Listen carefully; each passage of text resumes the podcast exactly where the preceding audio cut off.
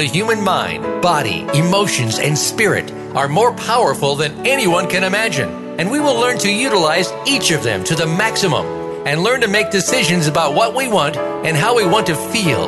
What a concept, and one we will explore today on the Self Improvement Show with your host, Dr. Irene Conlon. On our program, we'll address who you are, why you're here on this planet, how to go within, how to come to know what you believe, and why.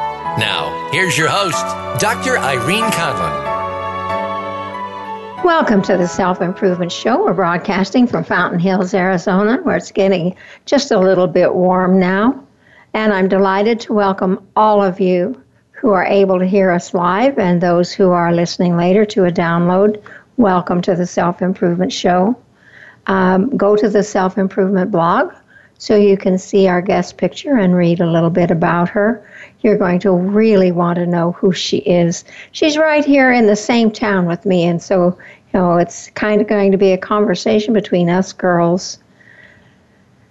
Have you ever wondered why some kids who seem to have the deck stacked against them thrive and become successful in everything they do?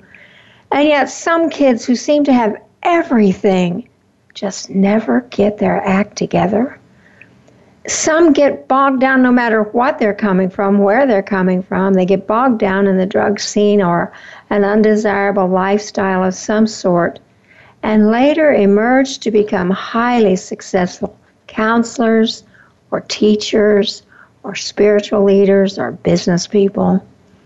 If you look back at your own life with hindsight, do you see how everything worked together to get you where you are right now? The good, the bad, the happy, the not so happy, the obstacles, the challenges. If you're on a spiritual path, would you have progressed had you not had these things? Looking back, can you begin to get an idea of how your life unfolded to bring you to the place you are now? Today, we're going to talk about Unfolding the Mystery of Self. And we have Lynn Cochrum Murphy with us to do that. Lynn is an intuitive consultant specializing in helping people move forward on their spiritual path. She received her bachelor's degree from the University of Nevada, master's degree from the University of Oregon, and her doctorate from Arizona State University. She's a certified theta healer and instructor, a certified Access Consciousness Bars healer and instructor, a channel, a licensed substance abuse counselor since 2003, an adjunct university professor, meditation instructor, and a best selling author. And I only have to wonder what she does in her spare time. She recently received, released her third book, Unfolding the Mystery of Self we Are Never Alone, already an Amazon number one bestseller. She has been with us before, and I am honored to welcome back Lynn Cochrum Murphy to the Self Improvement Show. Lynn, welcome. Glad to have you back. Hi, Irene. Thanks so much for having me back, and thanks for the nice introduction. Oh well, you are so you are so credentialed. I want to give you every little bit of credit because you certainly have earned it. Tell us about yourself. Here's the dreaded question. Tell us about yourself. Who is Lynn Cochrum Murphy? Um, you know, I think it's interesting that we live in the same town and we've never met. But and I appreciate you having me on the show twice. It's really nice to be able to to connect and to talk about the book. So at this point, I'm an author. This is um, actually my third book. They're all on Amazon. This one is Unfolding the Mystery of Self. We're never alone. Um, I've been in Nevada, or sorry, I've been in Arizona for I think 25 years now. Um, we came here from Oregon. Prior to that, I was in Nevada, and I'm from Northern California. I've taught school. I taught special education, um, students with learning disabilities for 30 years and retired, and now I get to do um, my spiritual work as my life, which is really a very sweet treat. So I um, teach classes in healing work. Um, I combine my counseling skills in with my one-on-one sessions with clients. So that's that's where I'm at today, and um, we'll see where you want to take the questions from here. I won't I won't say too much. okay, you have a very compelling story. And I think um, our listeners would love to hear how you got from where you started to where you are now. So, you know, tell us your story, you know, from, from the, I guess, the time you remember. Okay. Um, so the first book that I wrote, Living Hope, is a lot about that as is the dissertation, which I wrote, which was then published and, and is on Amazon. Um, I wrote those two things in part, especially the dissertation, to understand myself and how it was that I had done well, where where I came from was trauma and abuse and really difficult. So when I was two and a half, our house burned down and um, everyone in the house died but me. And I lived in the hospital for a while. I don't know much about that time. I have some memories, and I talk about them in the new book, in Unfolding the Mystery. Talk about the angels that visited me there. Then um, I went home and I had a mother still. I still had my mom, but my dad was gone. My sisters were gone. And life was really strange. And that's when I remember some of my first, um, well, my psychic um, experiences. That first one at two and a half, and then one um, uh, when I was four. My mother remarried. He um, he was good to me, but he was abusive to her, verbally abusive to her, emotionally abusive. We, um, he died then in a logging accident when I was nine, and I had a lot of family around me. I had a grandmother who was a very important figure, my paternal grandmother, and that's an important thing because in the research that I did, part of my dissertation to understand how did I get here and, and who am I. Um, that grandmother had a lot to do with why I became successful. Her her stability, her love, that unconditional love, what that does for us.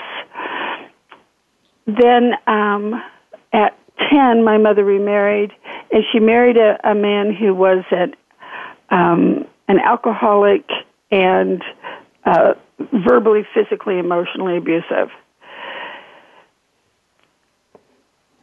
So we moved to Nevada at that point, became a little isolated from the family. Uh, life went on. I went, I went on to high school. I got married really young. Talked a little bit about that in the books. Got divorced really young. Yeah, you. And, as I understand it, you got married so you could get out of the house. Is that? Yeah. Am I remembering yeah. that right? I remember being grateful to that young man that he asked me to marry him. So I'd, I'd been asked before, but this one was like, oh, this this could be for real, and it gets me out of my parents' house. It gets me out, away from those those fights, the arguments, and the only downside is I wouldn't be there to protect my sister anymore. But she was she was I think twelve by then. Um, so I look back on that marriage as a great a great thing, although at the time I certainly didn't see it that way. I went on to um, start college in Reno and uh, did my bachelor's there. And right right after that, I moved to Oregon and I got my first teaching position. And my parents bought a bar in Reno at that time, a tavern and it was robbed. My mother was shot and killed. My stepfather was shot. Lived in the hospital for a while, and that was like the the end of that whole messy, heavy karma part of my life. And there's there's more. There's more abuse and stuff like that, and that's in the book. But it's really interesting how that was that was that, and it was done.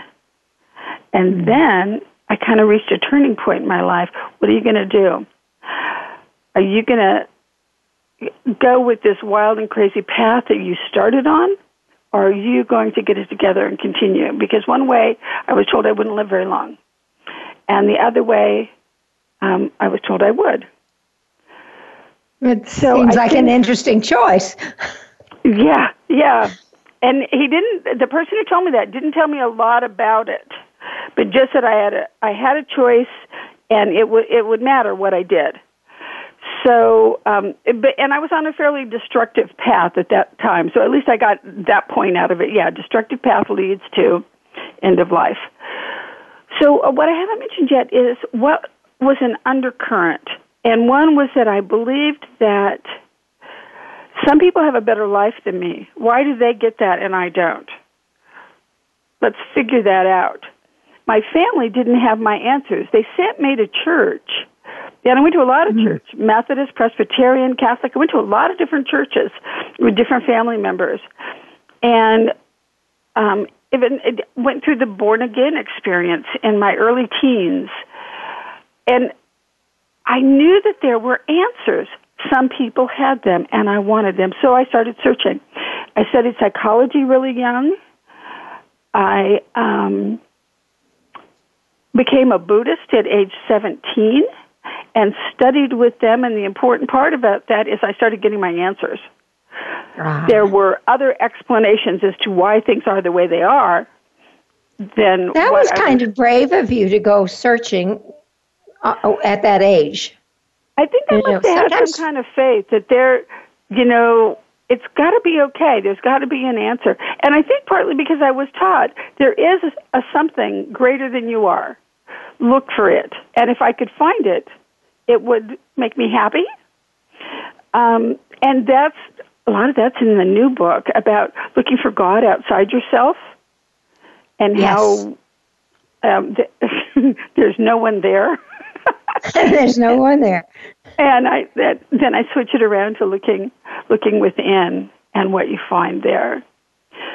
So fortunately, I had the attributes and the belief that it could be better. And so I started my spiritual path really young. And I didn't stay with that sect of Buddhism. I've studied Hinduism and um, the Kabbalah and you know many other things since then. And I started a meditation practice.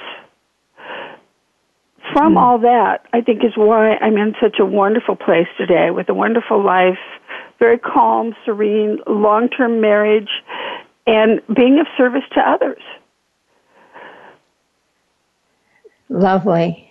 Um, and you really just barely touched on some of the traumas that you experienced. And people mm-hmm. can read that in the book because now you have such a totally different kind of life. Mm-hmm. Why did you write this book? You've written two. Uh, why did mm-hmm. you write this one? This one's a little different from your first 2 mm-hmm. I think it's to talk about the spiritual path and where people are today how much has changed since 2012 to encourage people to know that they're not alone, that we have ancestors and angels and guides, all these beings that we just don't see with our naked eye, right next to us, and that they want to help us. They're available. We can talk to them. I think that that's one main reason. Another is that it's great to go on your own spiritual path.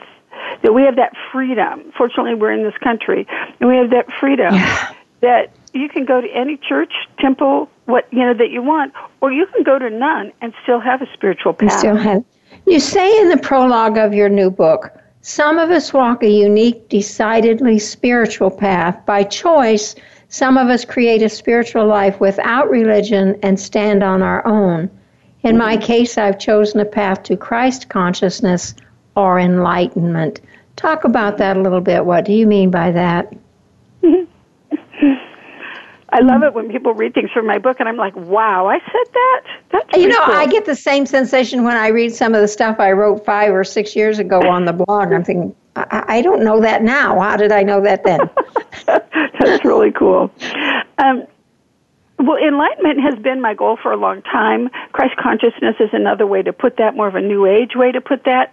But the point being to release all the the beliefs and the inhibitions and um, the fears and all the stuff from the past or from wherever my consciousness has lived throughout the eons to release all of that so that a true self can come through. And I see true self as as like a luminous being. And that's what goes on even after I pass from this body. That part always exists. So, uh, what I'm talking about there is that is, those are some of the realizations coming along the way. The goal is enlightenment, and the path is pretty fun.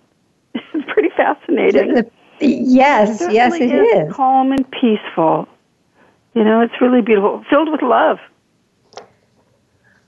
Oh, absolutely. Who's the audience for this new book? Who do you want to have read it? Who can benefit the most from it? People that are interested in mindfulness or meditation, people that are new on the path or a ways on the path. I think someone who is far, far down the path and has their own way um, may not enjoy it as much because they're probably really established. But this is full of experiences, ideas, suggestions to um, help a person kind of get that foundation under them, to encourage them that it's okay to not fit in. It's okay to be unique. In fact, it's really a good thing. Oh, I'm so glad you said that. It's okay to be different. It's okay to be unique. We're supposed to be. On that note, we're going to go to break because when we come back, we're going to talk more about the spiritual path that Lynn is on and some of the things she's doing. This is Irene Conlon with my guest, Lynn Cochrum Murphy, saying stay tuned. We're going to be back with more.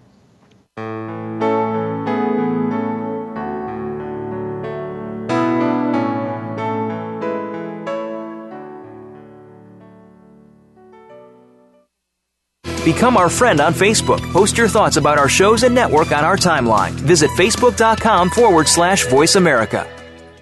Are you looking for life's answers? How about the meaning of true self? Can you really be a better person overnight? Well, good luck with that. Now, if you want to know more about this insane world and life we lead, tune in to Dr. Gary Bell's Absurd Psychology.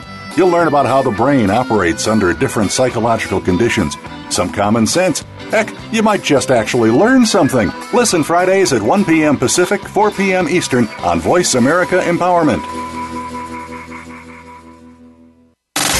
Have you friended us on Facebook yet? Why not? Just go to facebook.com forward slash voice America or search for the keywords voice America. Once you are part of our Facebook network, you'll receive daily messages about what's happening with our shows, this week's featured guests, and new happenings at the Voice America Talk Radio Network. And you can add your voice to the always active discussions on our timeline. Just go to facebook.com forward slash voice America or search for Voice America.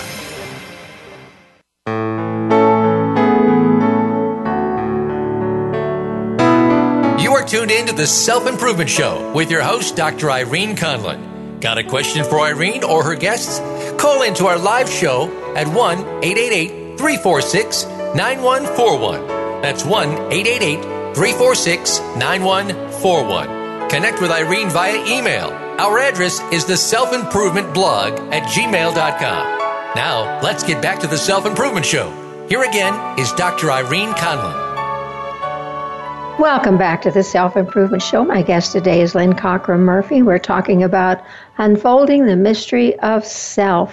If you didn't have the opportunity to hear her story, then get her book because it's quite compelling and you will want to know more about her when, when you learn um, some of the circuitous route her path has taken her. Lynn, talk about your statement. There is no aloneness there is only unawareness. I think I put that in because when I was young, I was really lonely. And I know that I'm not the only one that experiences that. You know, that you can be around people and feel isolated and, and alone. Oh, yeah. Especially it, when you feel different. especially if you, yes. Yeah. it's funny. Um, I'm glad you brought that up because, you know, when we're young, we we spend so much time and effort trying to fit in and be popular and so on. And it's a wonderful thing with aging that you really have the opportunity to say, "No, it's great being my unique self and being different, and it's okay not to fit in." So that statement about we're not alone is that with with meditation for example you know sometimes you'll hear someone come and talk to you. You'll feel someone's presence. Uh, for me that developed to where i can be doing the dishes and i realize that my grandmother's energy is there visiting me. Or I talk in the book about when people died. Um, most of my family members have had someone visit them after they died. Usually it's right away, and usually for my sister, I put a a little story that she wrote in there about how mom came to her and wrapped her arms around her and hugged her, and she felt so assured that she was loved. Um, and that was the day after mom had passed. So all those experiences went together to where now you know, when I channel or when I do a reading for someone, you know, I get that information and it flows really easy. And so, um, and also that sometimes I see, I see things um, that tell me, oh, there's someone, you know, your guide is standing behind you and wants to be seen, or something like that. I think that that's important on many levels because in the previous book I talk about this world being an illusion and that there's so much more going on. Just like when I mentioned being an, a luminous being, that our bodies can't even contain us. We're so amazing. Exactly. And, and that's true for everyone. That's not just me. That's true for everyone. That's why it's so fun to go and get your aura photographed somewhere. So oh, I love doing that. Yeah. What do you tell people who say to you, I can't see anybody, I don't see auras, I don't believe there's an afterlife, I don't, there's no proof of any of that? What do you tell them? Those people don't talk to me very much. okay. But um, I, I recently had a student come to me to take my classes who didn't believe, but also at the same time was convinced that through doing learning healing work, he would heal and change, and um, then his body would heal because he was deathly ill. So, in working with that person, it was like very gradually breaking down those barriers to where that person then could begin to see, could see things in meditation, could begin to hear, could hear guidance. And that that person's world is just opening up now. To, it's still at the beginning. And and often that person would stop and look at me and go, How in the world can that be? but he was beginning to get his own guidance and it was a it's a beautiful thing to watch. So I think I think also it's a possible for everyone. Everyone has intuition. It's a matter of tuning into it and wanting it to grow, wanting it to open. Whether you see, hear, or just have knowing. Some people feel it, they feel it on their skin. Any of those ways, just keep going with that and going with it and until it fully it. develops. Just, you just trust it. you got to trust it. Yes. When did when did you know that you were a healer? How did that manifest to you? I th- oh yes, I did put that story in the book also in the new book Unfolding the Mystery. That um, I had a cat who was really really sick, and I was practicing Buddhism at that time and chanting.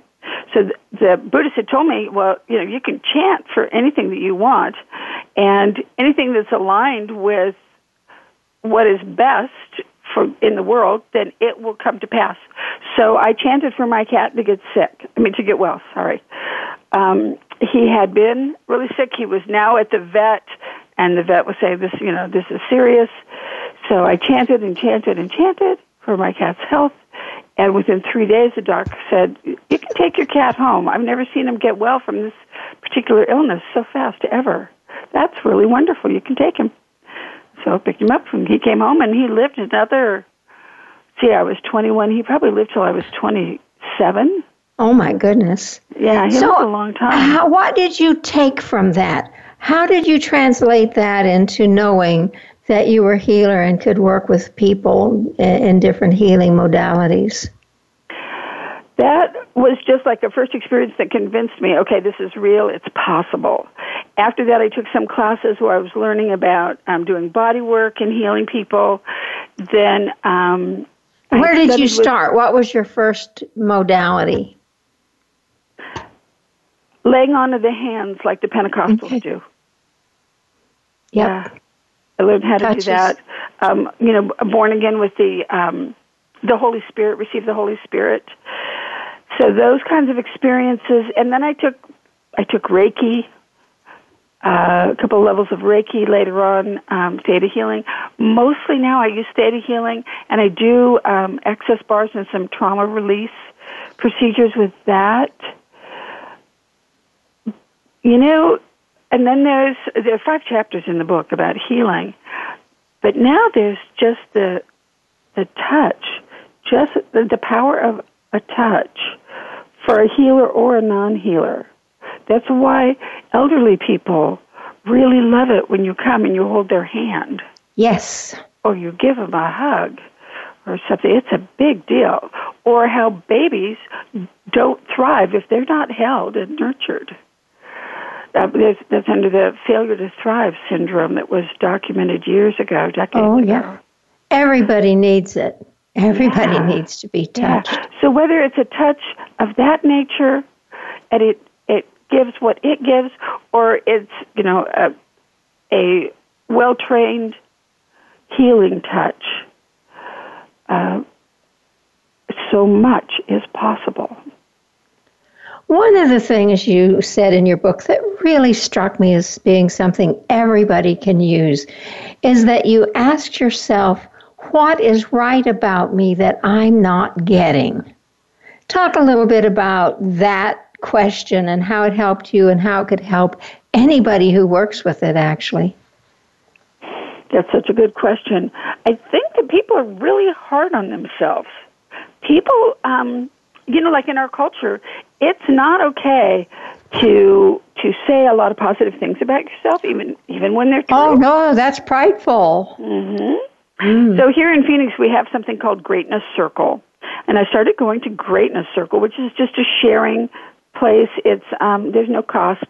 I put a link to the webpage in the first book, in Living Hope, uh, and there's probably information on on my website about it. But anyway, it's here in Phoenix, and uh, you meet for an hour or two.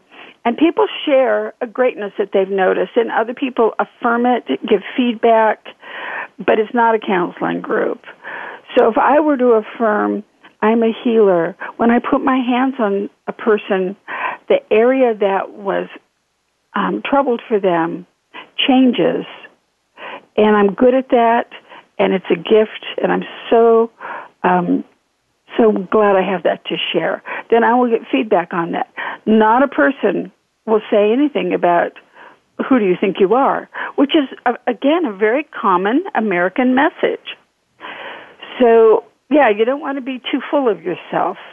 Yeah. So, that statement, what is right about me that I'm not getting,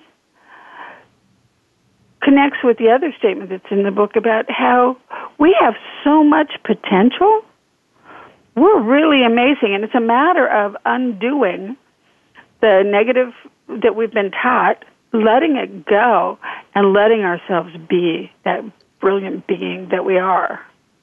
You know, if people just e- even think about how amazing their physical body is, much less, mm-hmm. you know, how beautiful their spirit is, it's overwhelming. The other day I had an echocardiogram, and I got to watch on the monitor all the, you know, the the parts of my heart and how they worked and talk about a meditation it, it just blew me away how amazing we're put together you know, just That we can it- see inside the body now too. What an I amazing know. thing that is. Yeah. One of the one of the things you say, or uh, it's a question that you ask in the book, and I think it's such a good question. It's right in the beginning of the book. You say, "How could I aspire to live a life like Jesus, Buddha, or more recent greats like Mahatma Gandhi, Mother Teresa, or Yogananda. I see myself as much more ordinary, as a much more ordinary American female teacher and average citizen. What does the path to enlightenment look like for people like me? You know, I, it's such a wonderful question. Is mm-hmm. enlightenment possible when you don't live a monastic life? Can the ordinary Jane or Joe become enlightened. Mm-hmm. Hmm. I talk about um, someone I studied. I talked about it in the book because he says there's two paths to enlightenment. One is the one as, as a monk um, in a life that is led by your guru, but the other is living in the world and being they talk about it in terms of men you know being a householder and having a job and taking care of your family. Um, and yet that is i think the model that's becoming very popular now. The monasteries whichever religion you're talking about they're just for a particular type of person. And that's why I talk so much about our unique spiritual path, that we can do it without the monastery. So it's a yeah, much more difficult to, path. It's a much more difficult path. Yeah, yeah, because you're on your own, and you you have to pay attention so that you don't get off track and waste years, you know, with a phony or or whatever. Um, and then you have to get your guidance from your higher self, from uh, your instincts. Yeah, you're really on your own, and and yet I thrive that way. I go to churches on occasions, like I'll be guided to be at a church, and it's often to hear a message, like, oh gosh, that's something I had not contemplated, and it really is important. Or it's to meet a person. That's happened to me too. Wonderful. You make this statement too, which I think is so lovely. I want you to talk about it. Mostly I live in a mystical, connected state. What's that like? Whew. That means that at any time I can sit back and get into that quiet place and I can I can ask Jesus to come and be with me and let me feel his loving presence. I can ask um, Babaji to come and be with me and give me guidance often it comes in the form of angels coming. Sometimes it's in the form of family. So that place is always that's always a possibility for me. That's that makes me feel loved and warm and and hugged at the moment. Um, then when you look at look at synchronicity, you know, that was a book that um, Dan Millman did. Was it Dan Millman? No, it wasn't. No, it was I James can't remember Redfield. who. It was James Redfield, The Ninth Insight. And, and he talks a lot about synchronicity and how important it is to notice it. So that's another mystical thing that, um, you know, like, I think I, I think I want to check out that church over here in the neighborhood, and I I've been wanting to start. It's really getting my attention. Why is that? Well, okay, fine. I'll just go this Sunday. And then you go, and there's someone who's um, you've been intending to call, and there they are, standing right there.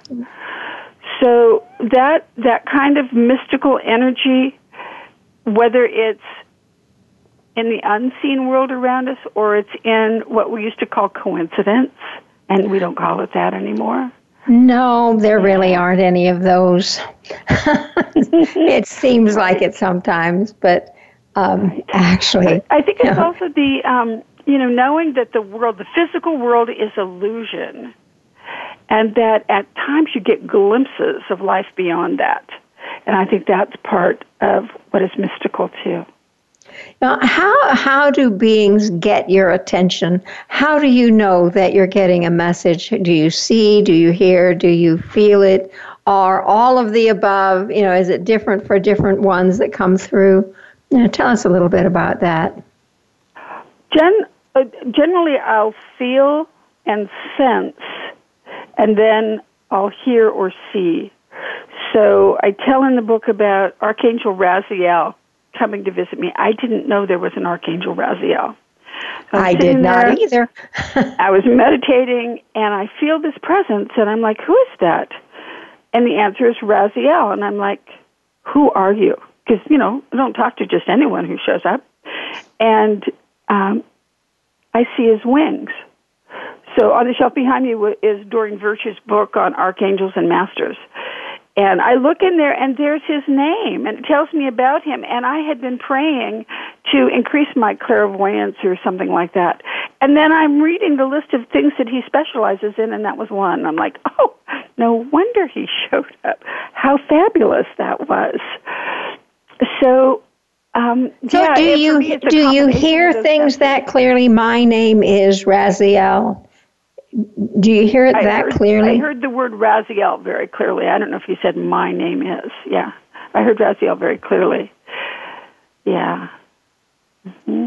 That you must know, get it. Other times there's just that sense of knowing. Oh, there is someone here. I can feel it. I can. I'm sensing it. And then there's the knowing. Um, you know how when you're considering something and you'll think, well, you know, I could do something wild and crazy like this, and there's that knowing of no, you can't. No, you, then, no, yeah, yeah. Or well, maybe I could explore going to school here. And there's a yeah, that's an option. Well, what if I went to Boulder, Colorado? Wow, that feels right. And you hear a that would be a good direction for you in your head. You know. Yeah, or sometimes when you you think this is the way you're going to go, and absolutely everything then starts happening to prevent it. You think, mm-hmm. what you know, who's telling me mm-hmm. this? What's what's going on here? And it's almost like when they get your attention, then you know you you know which direction you're supposed to go. I think that we get a lot of signs, and it's important not to dismiss the signs. And signs of of a mystical life. I mean, what you said earlier reminds me of that. That we we see things out the corner of our eyes, and we dismiss it because we were taught that that wasn't real.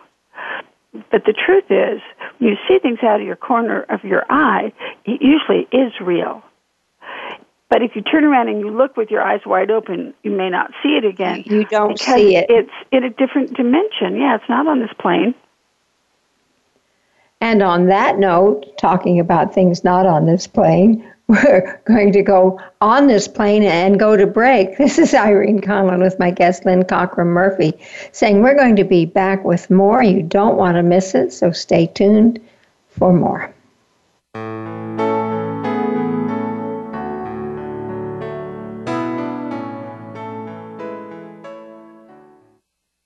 Become our friend on Facebook. Post your thoughts about our shows and network on our timeline. Visit facebook.com forward slash voice America. Do you or somebody you love have a struggle with abuse? You don't need to be a slave to your abuse anymore. Listen for Beyond Abuse, Beyond Therapy, Beyond Anything with Dr. Lisa Cooney. Dr. Lisa overcame struggles in her own life Two decades of sexual, emotional, and physical abuse nearly took their toll. In her 20s, she turned her life around and set upon a path to help others. She can help you find the key to take control of your life too. Listen every Tuesday at 10 a.m. Pacific Time, 1 p.m. Eastern Time on the Voice America Empowerment Channel. How do you define work?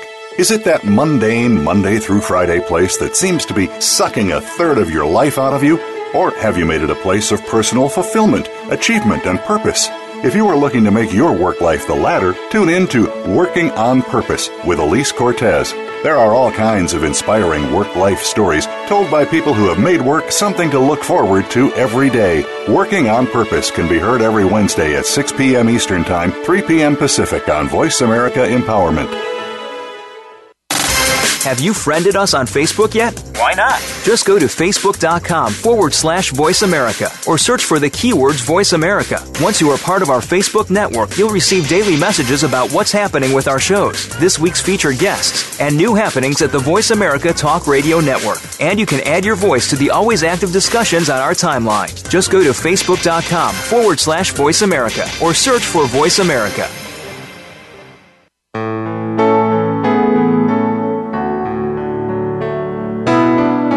Tuned in to the Self Improvement Show with your host, Dr. Irene Conlon. Got a question for Irene or her guests?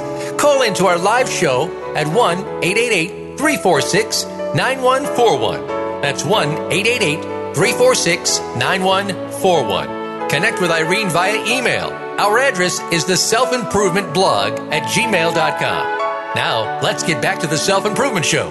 Here again is Dr. Irene Conlon. Welcome back to the Self Improvement Show. Our guest today is Lynn Cochrum Murphy, who's written an Amazon bestseller, Unfolding the Mystery of Self.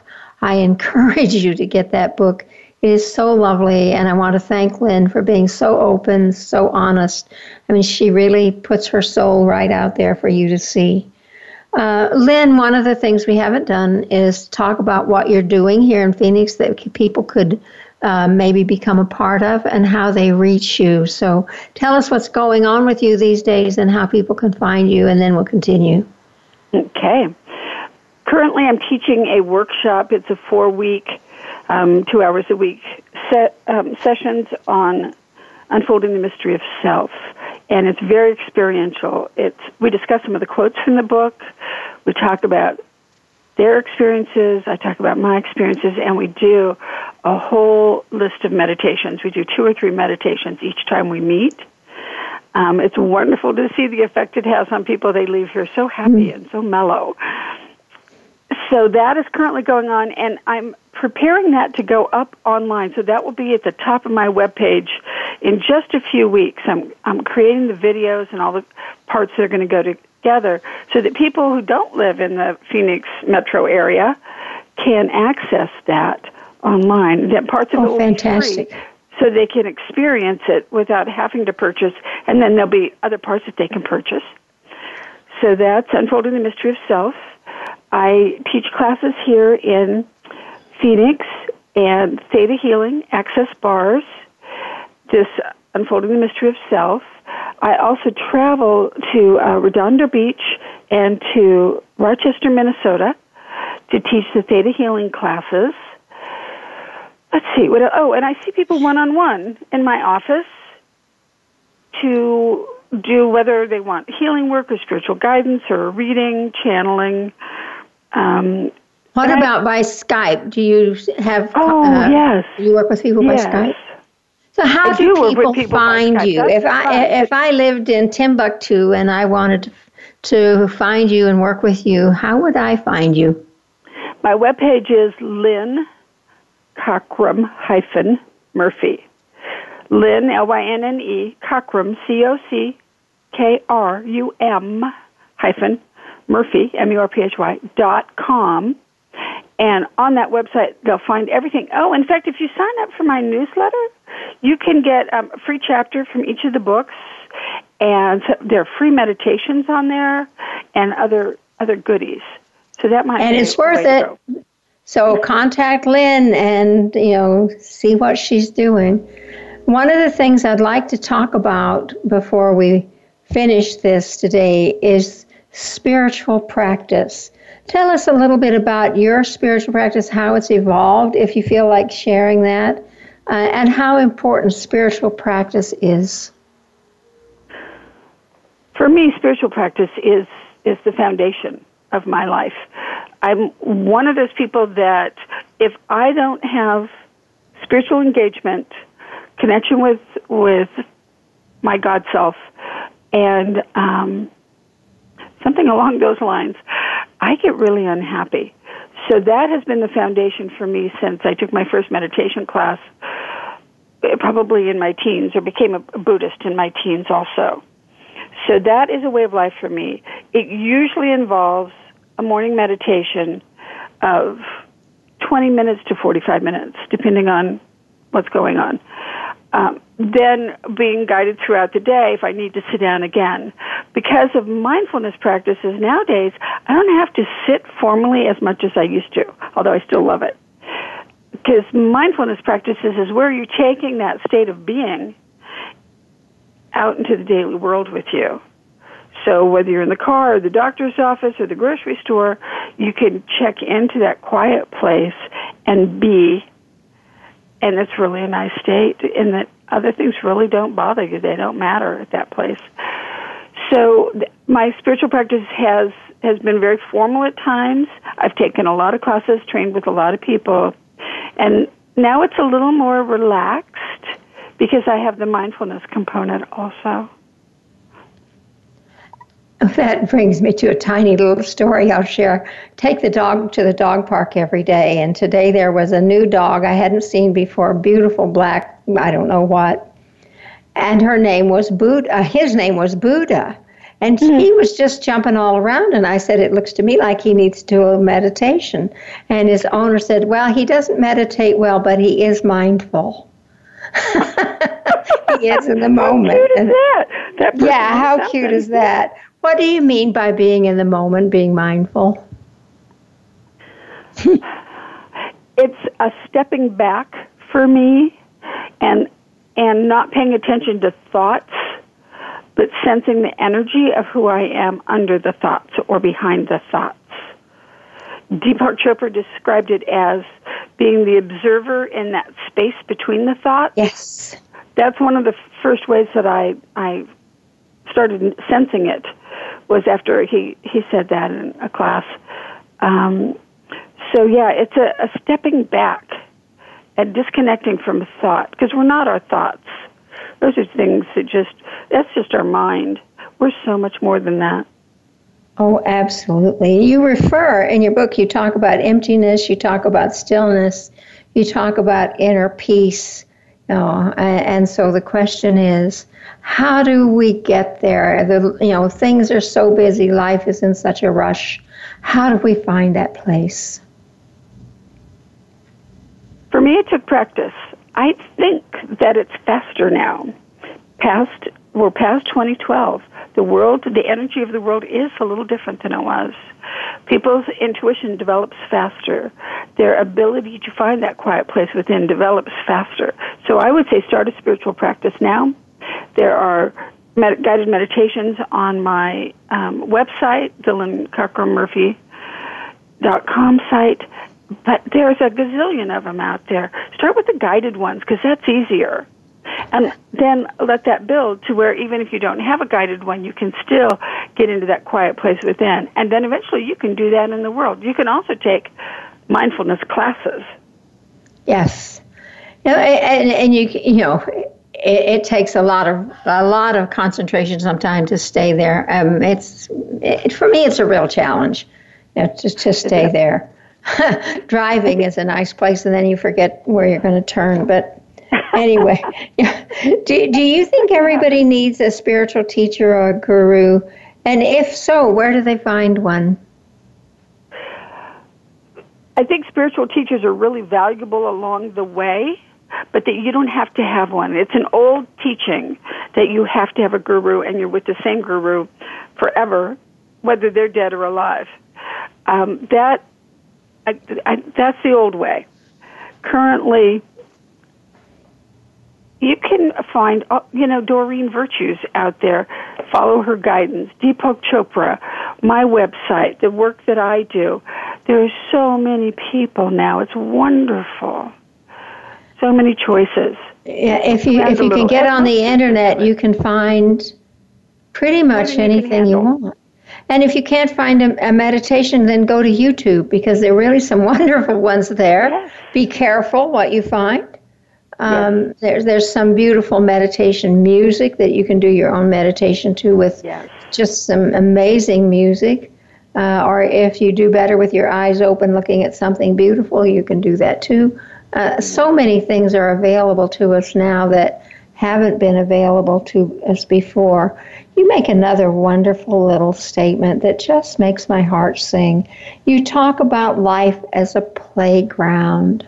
Mm. Talk a little bit about life mm-hmm. as a mm-hmm. playground. I get the image of us as little kids you know, having just such a wonderful time out there. Mm that was a delight when that changed for me a couple of years ago because life was really survival for me the first 25 years. Yeah. And then for a long time it was hard work, uh, trying to undo the damage of the past. And it got better and better and better. But then a couple of years ago I'm like, holy cow, this is just fun. and then it dawned me, oh, it's not dawned on me that oh, it, it isn't always a schoolhouse. How fun is that? So, yeah, I think when you're not having to work hard at life, that it's delightful, especially when you're, a lot of your karma's out of the way. Well, yeah, that's another whole thing. We could do a whole show on that. How do you know when your karma's out of the way?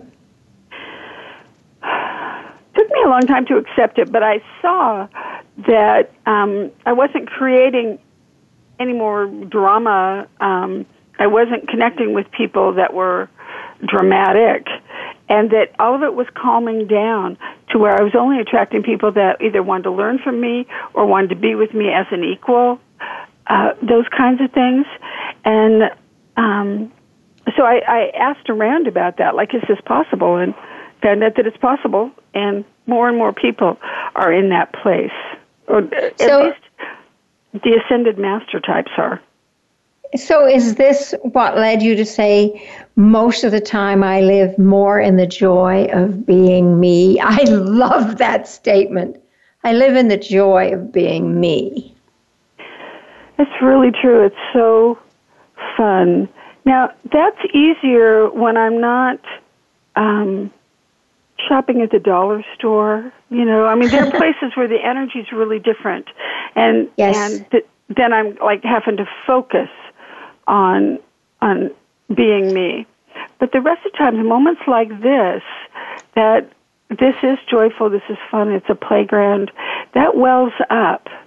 And I think it's because of the years of spiritual practice and all the clearing work that I've done that that's probably what our true self is like is a joyous, bubbly happiness. Yep. Yep. What's next, Lynn? You got another book coming? Oh, that's another book on the horizon. Hmm? Yeah, I do. I have my first two pieces of fiction. Um, one, the first draft is done. The other is getting is started, and they are um, about two amazing men way back in time who go on an adventure together and how the one is one of those real centered kind of people that you want to be around, and the other one learns from him and what he learns. Sounds so like fun. We're yeah. right up to the end of the show. I hate to say that because this has been so delightful. Uh, but nevertheless, that's where we are. What's the thought you'd like to leave with our listeners today, Lynn?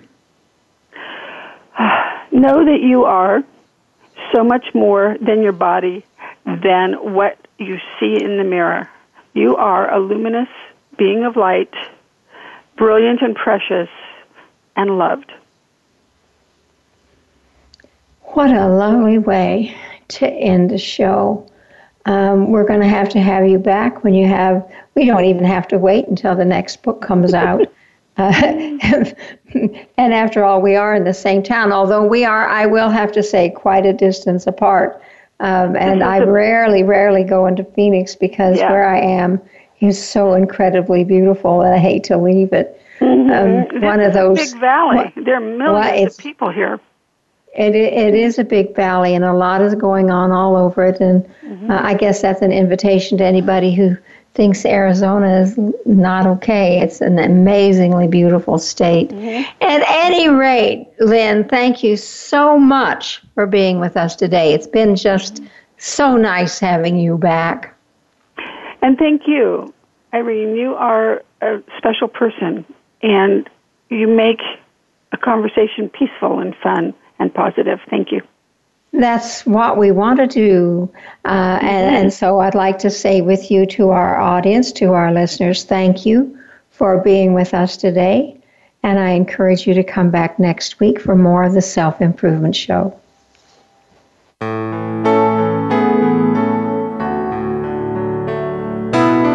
Thank you again for joining Dr. Irene Conlon for the Self Improvement Show. Please listen again next Thursday at 3 p.m. Eastern Time, 12 noon Pacific Time on the Voice America Empowerment Channel. Remember that improvement out there starts in here.